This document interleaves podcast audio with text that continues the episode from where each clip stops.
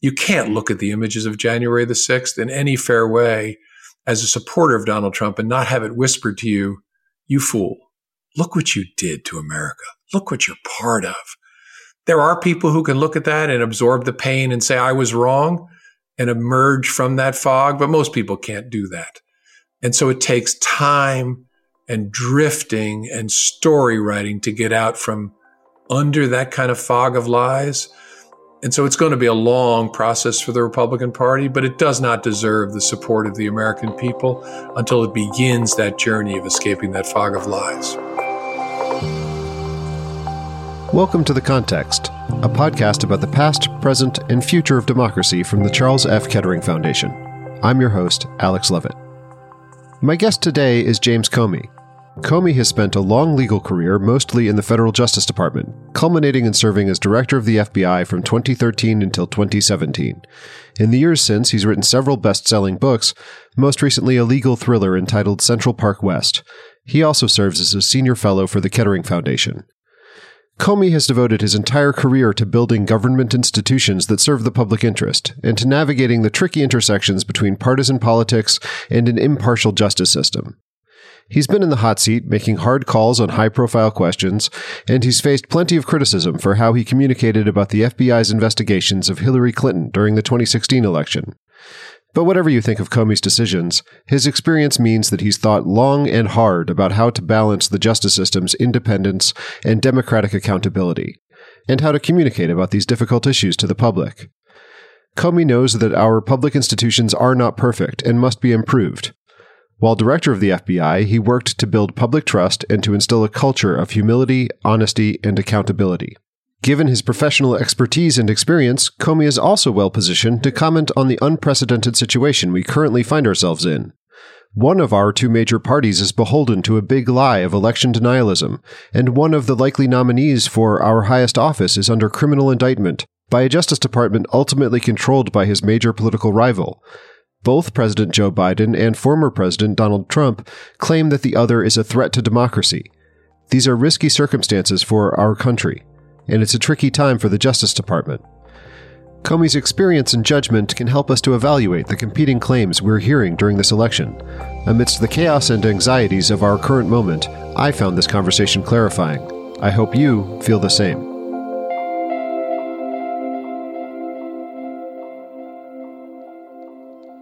James Comey, welcome to the context. It's great to be with you, Alex. This is a podcast about democracy, so I thought I'd start off by asking you about democracy. For any American, a commitment to democracy means that sometimes you have to accept election results or laws or policies that you disagree with. But you've been in positions where the election result determined who your boss was going to be, and you might have to enforce those laws and policies that you might disagree with. How have you maintained your faith in democracy? Have you ever been tempted to think the American public has elected a president or a Congress that wants me to do X, but I have professional expertise on this subject and I think Y is the right thing to do? It's a great question. I maintain my faith in democracy because I've been inside the government for so many years and seen how it operates really without regard to politics.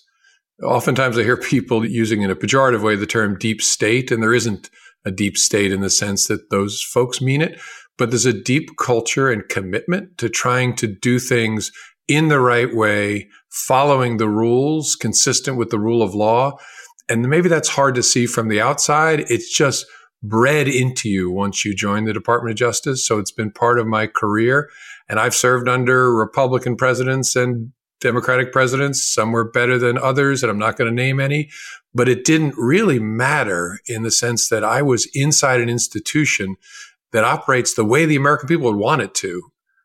I keep coming back to the statue that is in most courthouses in the United States of the figure of Lady Justice holding scales blindfolded, because a system is only just if decisions are being made based on facts and the law without regard to the power of the person being considered, or the race, or the gender, or the sexual orientation, or any of the normal things that make us complicated, interesting people.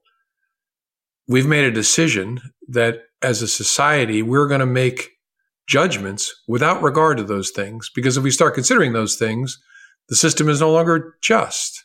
So it's really in the definition of the word justice that if we consider politics, politics is not always about facts, right? It's about loyalty. It's about interest. It's about power. It's about connection. It's about friendship. It's about all the things that we keep Lady Justice blindfolded in an effort to keep out of our judgments so that we have a just system. Protecting the institutions of justice from political influence is at the heart of the meaning of justice. One of your priorities as an FBI director was to recruit a more racially diverse staff. Why was that important for agency effectiveness or for public trust or, or for whatever other reason? And how did you go about recruiting a workforce that looked more like America? When I became director in 2013, I got briefed on all kinds of stuff. But the one briefing that struck me, frightened me actually, was a demonstration that the FBI special agent workforce over the preceding decade had been growing steadily more white, non Hispanic, Caucasian. That we were at a place where 82, I think it was in, in 2013, 82% of our special agents look like me.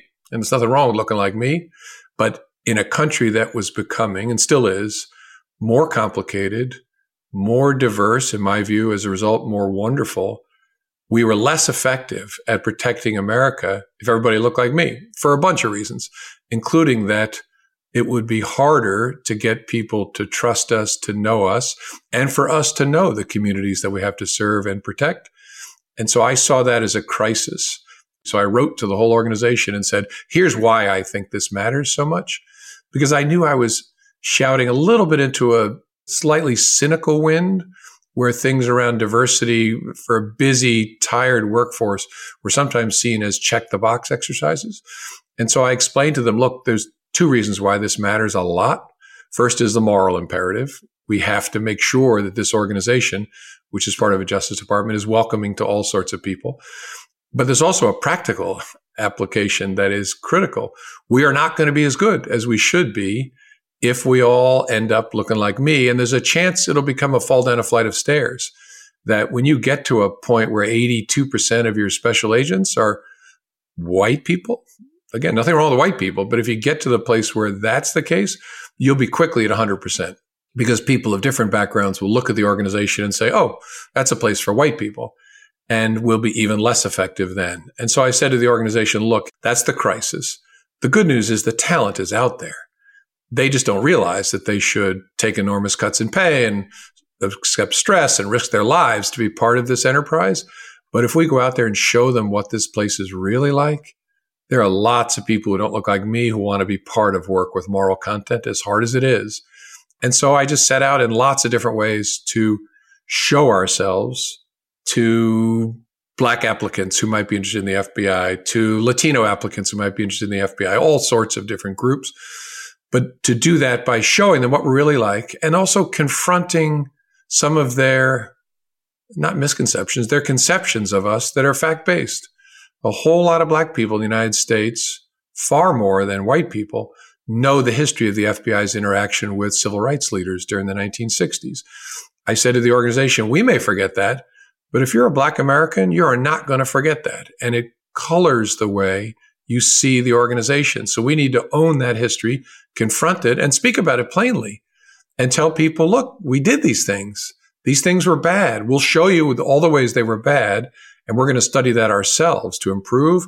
But we're different than that now. And come look at us, and you'll see that and want to be part of this.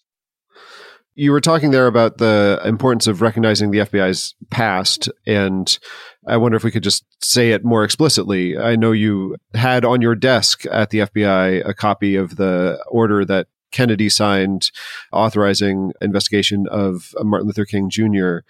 Can you talk a little bit about what went wrong there and how you attempted to fix it?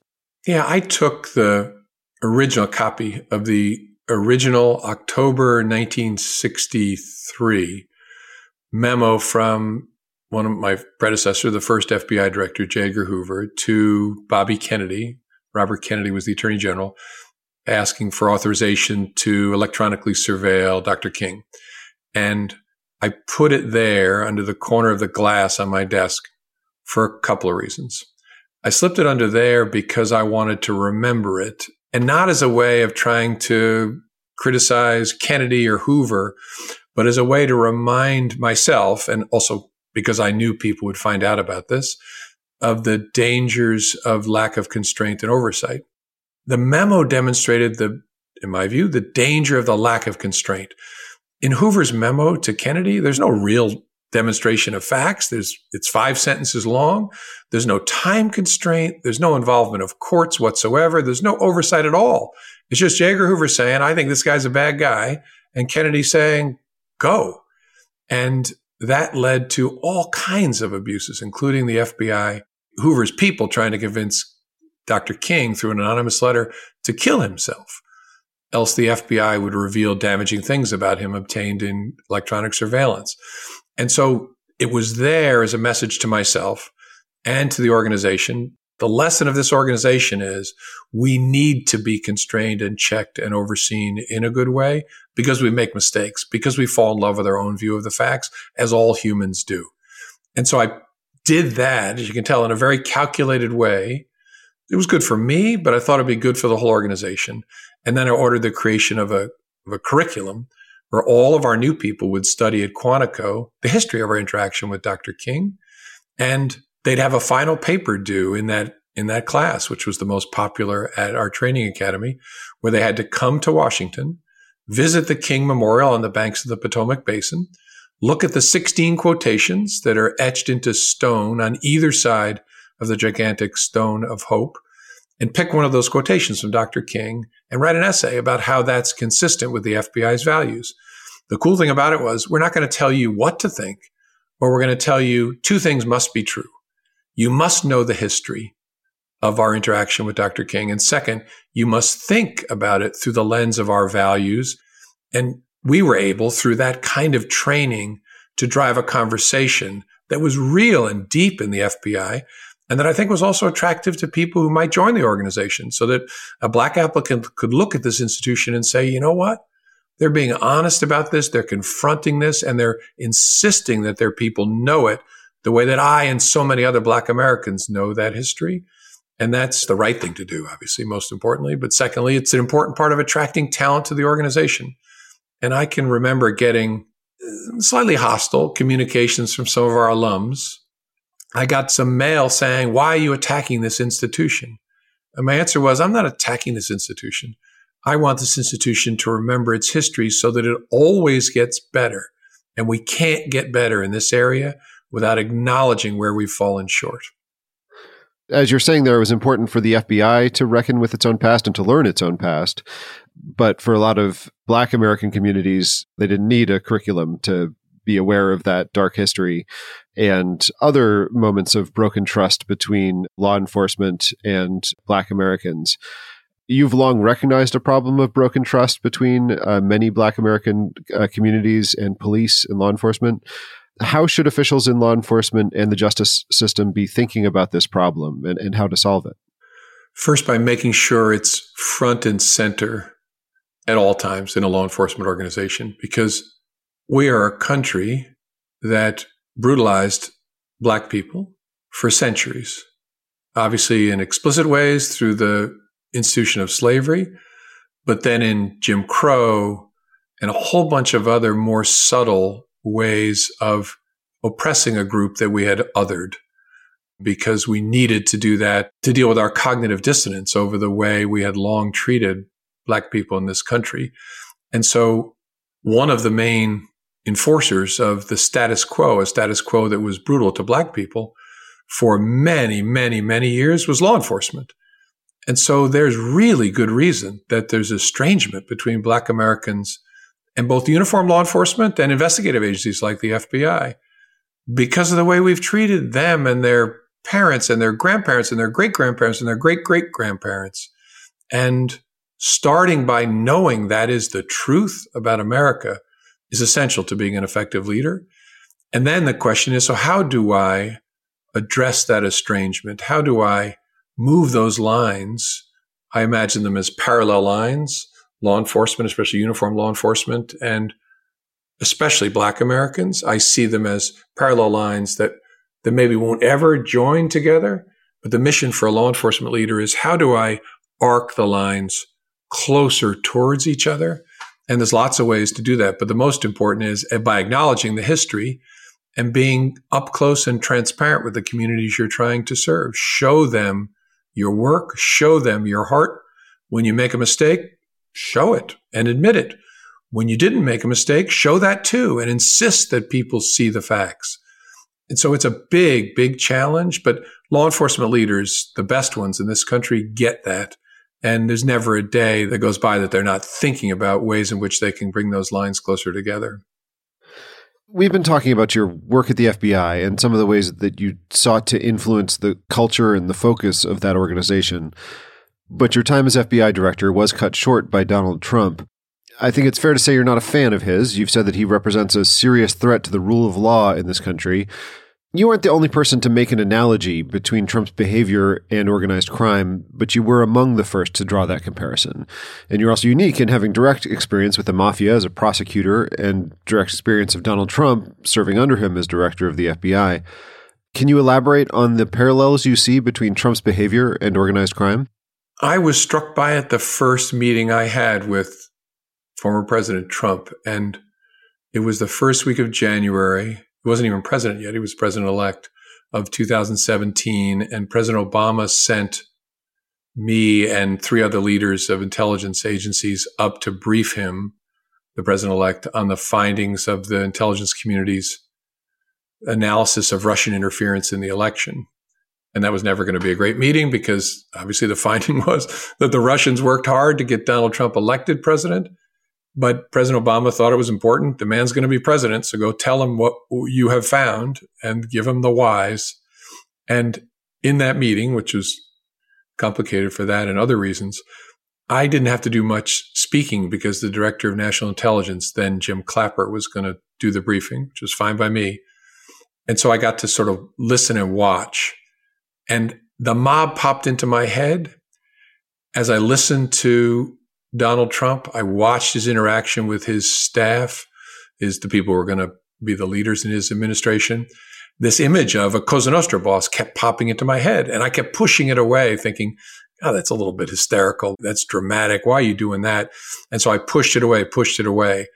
And the more I came to interact with him, the more I came to see that there was a reason it was popping up in my head. He spoke in the way a Cosa Nostra boss did with the sort of the indirect threats, the it's a that's a nice jewelry store you have there. It'd be shame if something happened to it, kind of way of speaking. But he also created an environment uh, that my brain was picking up on very, very early of absolute loyalty. In a Cosa Nostra family, the boss is at the absolute center. It's all about, from the boss's perspective, what can you do for me?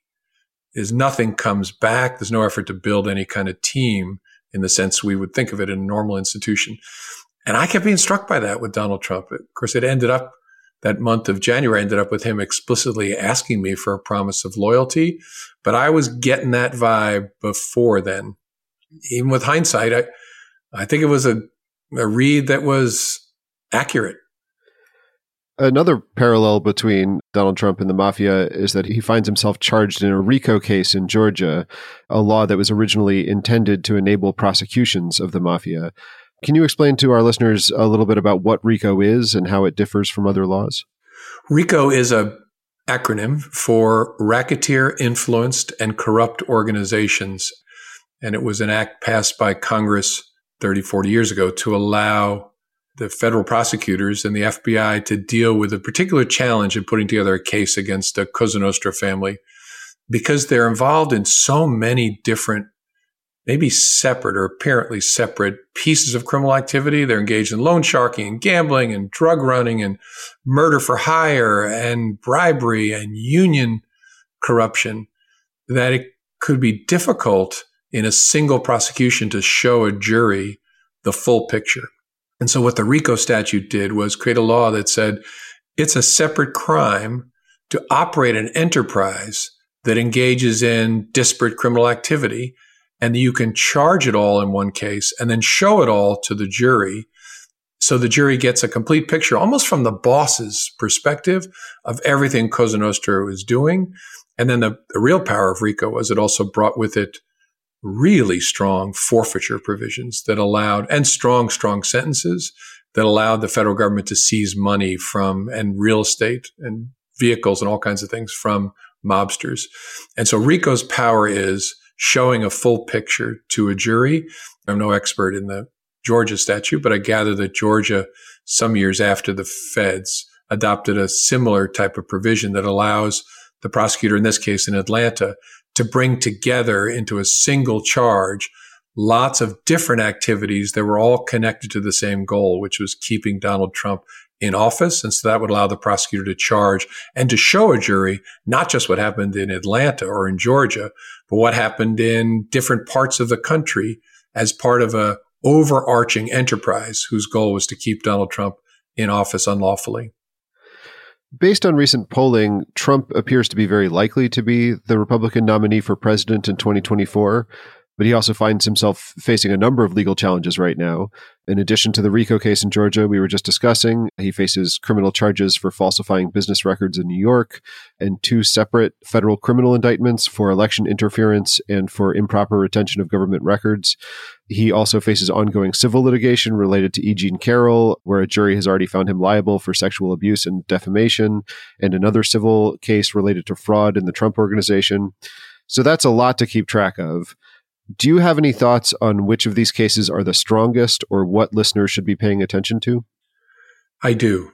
I think the strongest criminal case by far is the case in Florida that charges Donald Trump in connection with his unlawful retention of highly classified documents because it has no fuzz on it.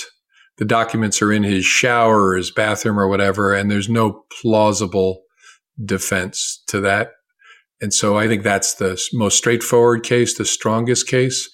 And then obviously I, I, could handicap beyond that, but I think that one stands out to me as the strongest case. That one's likely to be tried after the case against him that's in federal court in Washington for his conduct in connection with eh, the effort to stay in office after the 2020 election.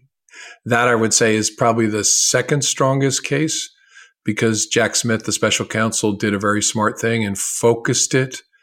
He has a single defendant who is Donald Trump and a theory that is not overarching. It's fairly narrow. It's a theory based on false statements by the president in an effort to defraud the United States, basically lie to the entire country in an effort to stay in office.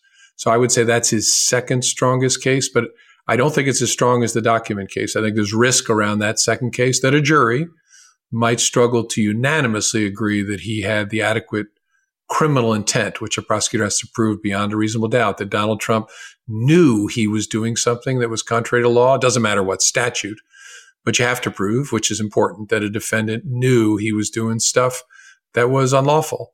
And the trick there, I think, for the prosecutors will be there were plenty of people who told Donald Trump he lost the election. But there were also people around him at that time who were telling him lies about the election. So he'll be able to point to those lies and say, I believed it. I didn't act with criminal intent. I thought that I had been defrauded, and that's why I took these steps. That's what makes the election case a more complicated. As I said, the reason I say no fuzz on that case, there's, there's no claim that passes the laugh test that he didn't understand that it was unlawful to take our most highly classified secrets and keep them in your shower. You've just mentioned Jack Smith, the special counsel who's charged Trump in both of these cases, both of the federal cases. You've run in similar circles. I don't know if you have a personal relationship with Mr. Smith, but you have had a similar role of being in a high profile hot seat trying to make decisions about criminal investigations involving presidential candidates. What do you think is going through Jack Smith's mind right now as he's trying to balance the needs of the criminal justice system against trying to get too involved in influencing the election result. Yeah, I don't know him. Never met him, never spoken to him, but I he has a wonderful reputation. He's probably thinking, why didn't my family and I stay in The Hague where he had a job working at the International Criminal Court? And I say that only half kiddingly because he's had to deal with all manner of threats, threats of violence directed at himself and his family and his team. It's a very, very difficult assignment. I'm sure that he is keen. Again, I have no insight into this as an insider, just following it in the media. he is keen to do these cases as quickly as possible and as well as possible and with as much transparency as possible. Take the case in Florida. That is an indictment that tells you all of the proof in the case. It's what we called in that in the business a speaking indictment. He chose to speak through that indictment with pictures and descriptions and quotes from texts to lay the whole story out so the American people could see it and evaluate is this a political hit job or is this something that is driven by facts and the law? And there's there's no serious people who would read that indictment and think it was a political hit job. The facts are there, which is why it's the most dangerous case for Donald Trump. And he's moved quickly. He was appointed, in my view, if you were going to appoint a special counsel, it should have been much earlier than that. But once he was appointed, he moved, he moved, he moved, and he brought, I think in nine months, the case based on the election lies and brought it in a narrow, tailored way. Again, in a speaking indictment, laying it all out and brought it without the complication of lots of other defendants. So I, again, I see him as someone who's been in that position. I see him working to show transparency and to do things as quickly as possible to get out of the way of the election season. Now, of course, that's not possible because it, the trials have been set for the spring of 2024. So he's not out of it, but I can see him hurrying to try and get as close to out of it before the end of summer of 2024 as possible. In your 2021 book, Saving Justice, you express admiration for your predecessor in the role of director of the FBI, Robert Mueller. You also praise the report that he wrote as a special counsel investigating potential coordination between the Trump campaign and uh, the Russian government during the 2016 election. But you do have some criticism for the form that he chose to communicate those findings to the public. You write, Few people read the 448 page report with 2,375 footnotes. Americans no longer get their information that way, if ever they did. They get their information in smaller packages from sound bites, pithy excerpts, and tweets. And I wonder if you could talk about the importance of the form, not just the content of what is communicated to the public, but the form that that should take in order for the public to understand. As a leader of a justice institution, it's not enough that you embrace the principle of transparency. You have to think about how do I get what I know about this institution into the heads of the people whose trust and confidence is the lifeblood of this institution. And so if they're all French speakers, you wouldn't communicate to them in English. If they're all people without television sets, you wouldn't rely on television communication. You would think about how they get their information. And maybe that depresses you. Maybe you're an old school person who thinks we ought to rely on briefs and memos or read statements on television. But we don't live in that world anymore. And so if you're going to maintain trust and confidence, you have to figure out how do the folks whose confidence I need get their information. I was deeply frustrated by the Department of Justice's silence in the days after a court authorized search warrant was executed at Mar-a-Lago in connection with the investigation into mishandling of classified information by the former president. And it wasn't just the silence for several days while lies filled the air and filled our buzzed in our devices in our pockets. But it was then the way in which the Department of Justice finally chose to address those falsehoods by a really good man, the Attorney General of the United States, read a statement standing at a podium. And that is not the way in which Americans, most of them, get their information these days. And so the silence plus the form of the communication was inconsistent with the goal, which is to equip the American people to know what's going on. And by knowing what's going on, to have faith that it's being done in a good way. So the details, the techniques of communication matter. Although as lawyers, we always think those kinds of things are beneath us. They're not beneath us because we will have failed if we don't communicate in a way that achieves the goal. You previously mentioned the Mar-a-Lago documents case that one of the cases Trump is charged in, which you say is the strongest, and his defenses don't pass the laugh test, as you said. But there is a bit of an inherent tension in the concept of government secrets at all. You know, on the one hand, democratic governments should be transparent and accountable to citizens. And on the other hand, sometimes there's legitimate reasons to keep secrets, like you have a nuclear weapon. how does classification of government documents function? And how can the public trust that information is being kept secret because of legitimate security concerns and not just because it might be politically damaging? The same thing is true of the classification process as is true of the criminal justice system. It's operated by people. And so it's flawed in all the ways that people are. Because at the heart of the system is asking someone to go through a process of deciding so, what is the damage that would flow to our country if what I'm about to write about or what I'm about to talk about gets out publicly? That's how the system defines top secret, secret, and confidential information. Secret information is information that, if it were released, would cause serious damage to the national security of the United States.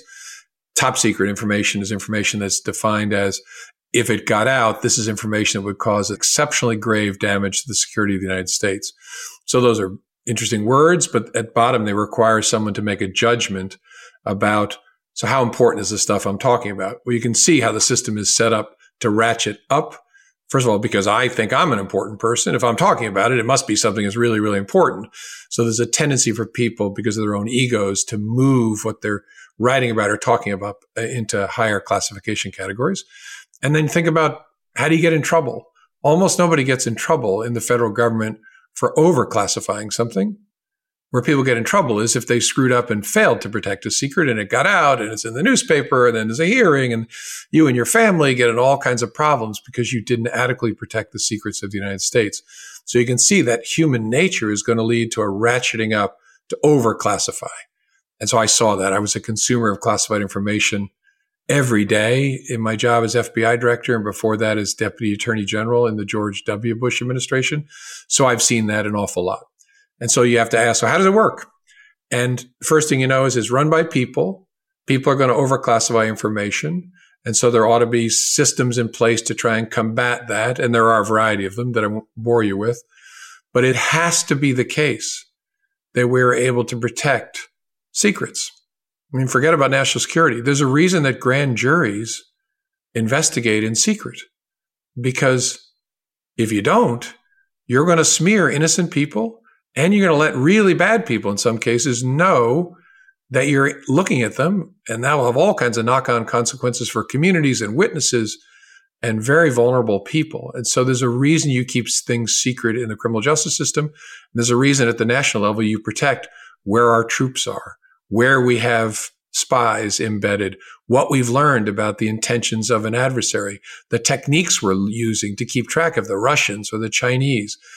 I hope all people could see why we need to keep those things protected, why there are things that the government does. Let's say I'm seeking electronic surveillance of a Russian spy in the United States.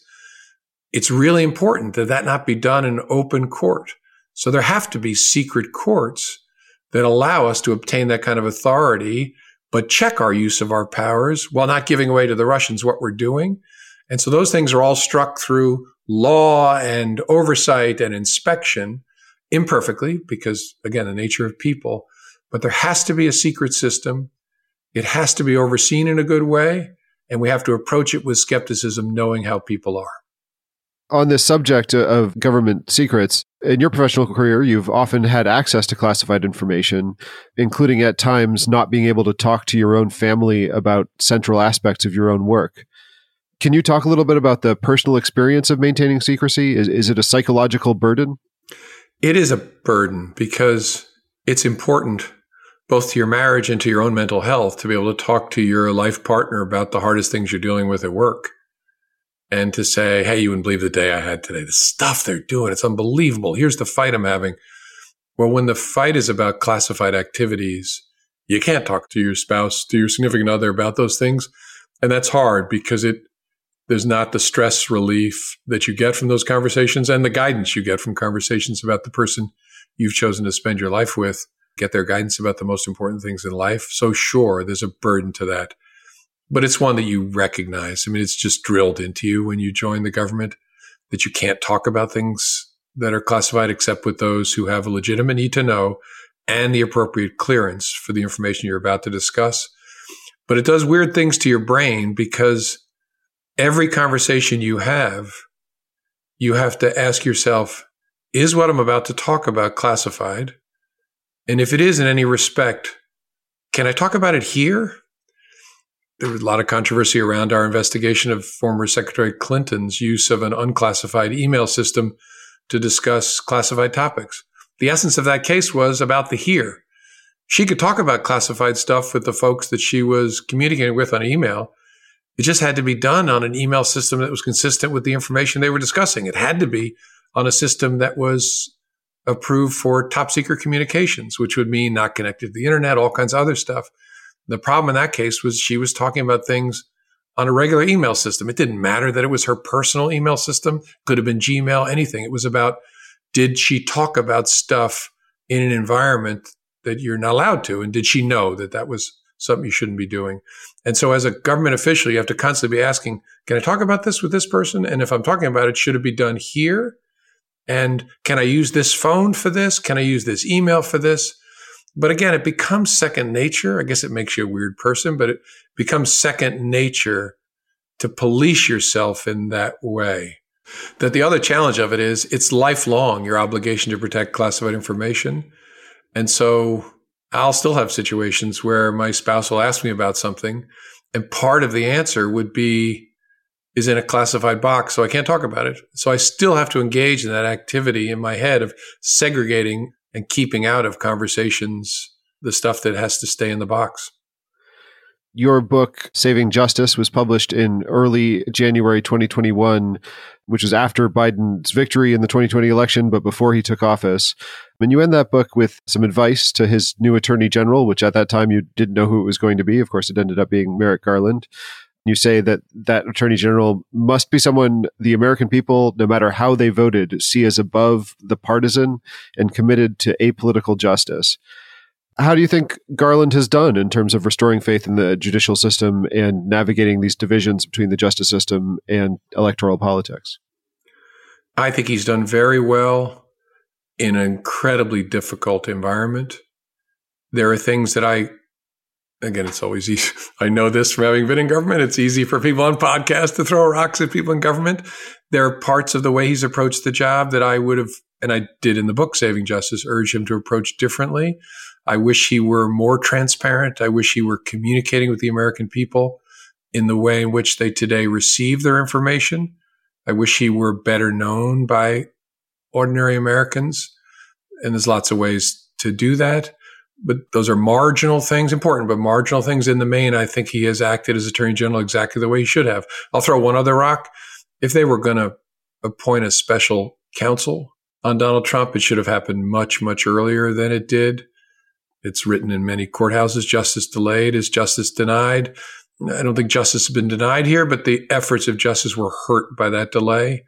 And now it's given Jack Smith the burden of prosecuting cases, especially this Mar-a-Lago case, which just had to be prosecuted in an election year, which is less than ideal.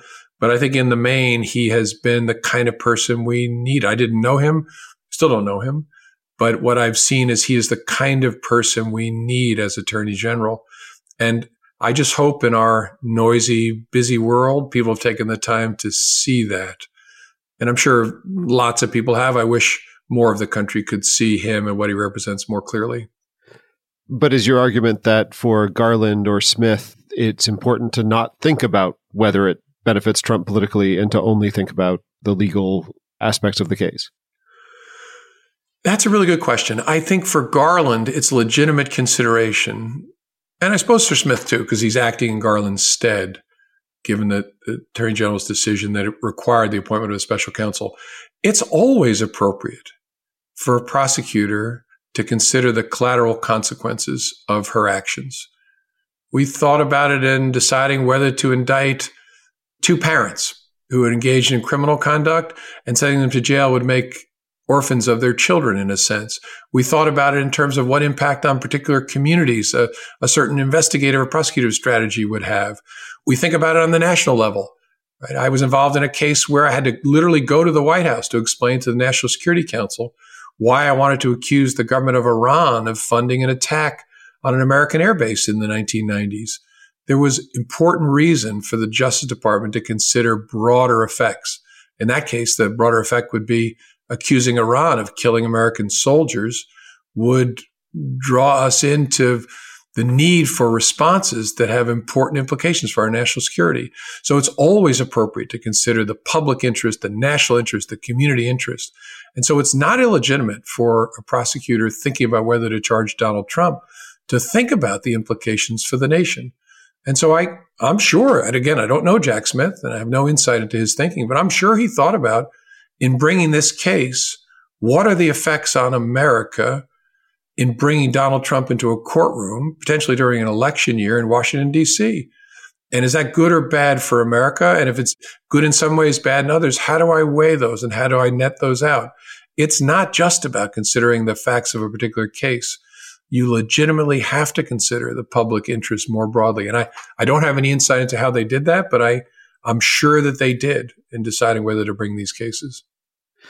One thing that changed after you wrote that book is that the attorney general was named. I believe another thing was that January 6th had not yet happened when you wrote that book. Did January 6th change how you thought about how the justice system should approach the former president? Yes. I finished Saving Justice before the election of 2020, finished it in, I think it was October and actually had to write two different endings to the book for the publisher. One for if Donald Trump was reelected, one if he was defeated. And I had a view of how the Justice Department should approach a lot of the wrongdoing by Donald Trump that Bob Mueller, for example, as special counsel found. I had a view of how they should approach that that was changed by January the 6th. I was of the view in the fall of 2020 that it was a very close question, but that I thought the best move for our country would be for President Biden to pardon Donald Trump and for us to make a move to de radicalize the Republican Party and such a big part of our country and help those people escape the fog of lies by marginalizing Donald Trump. Let him go to Mar a Lago, let him stand in his bathrobe on the front lawn yelling at cars going by, but don't give him the center stage that a criminal prosecution for obstruction of justice, for example, based on what was found during his presidency, would give him.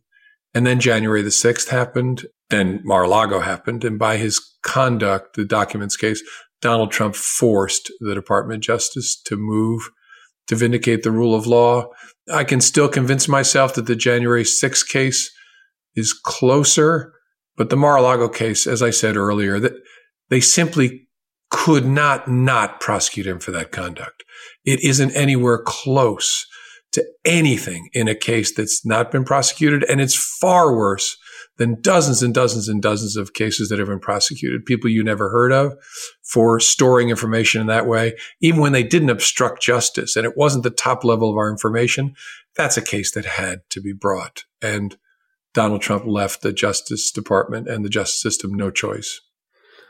You've said that you previously have identified as a Republican, but that in the Trump era you felt left behind by the party. What would you need to see from the GOP to regain your trust? And what path do you see for the Republican Party to recommit to democracy? The Republican Party has to, as a tall order, purge itself of the lies and the liars who tell them about the election, about the Department of Justice, about all manner of things. Look, all politicians lie. But lying has become the central plank of the Republican Party. They didn't even bother with a platform, as I recall, in the 2020 election. It's about telling a set of falsehoods to the American people. That has to be purged. And as part of that purge, the Republican Party has to commit itself to the idea that character matters, that character is destiny in our leaders, and that the rule of law matters, that there are a set of institutions in this country that are essential to the functioning of the rule of law, including the Department of Justice and the FBI, which is part of the Department of Justice, and that taking a flamethrower to those institutions is not consistent with the values we as a country should hold and that a healthy party, political party should hold. And so it has to, in short form, it has to escape the cult of the demagogue that now owns the Republican Party. That's a hard thing to do because escaping the cult requires people who lead Republican Party don't, there's no leaders, they follow. And so now following a group of people who have been defrauded, who have been led to believe a set of things that are simply not true. People getting out of a fog of fraud is a really tall order. I know it from criminal cases where the victims of frauds would often come to stand up for the defendant at his sentencing, where he himself had admitted that he was a fraudster. What are we as human beings? What's one of our great weaknesses? Admitting when we're wrong. What is our greatest weakness? Admitting when we're wrong and we were fooled by something. Because to admit you're wrong because you were fooled is to confess something that's fundamental to your identity. I am a fool. I was a fool.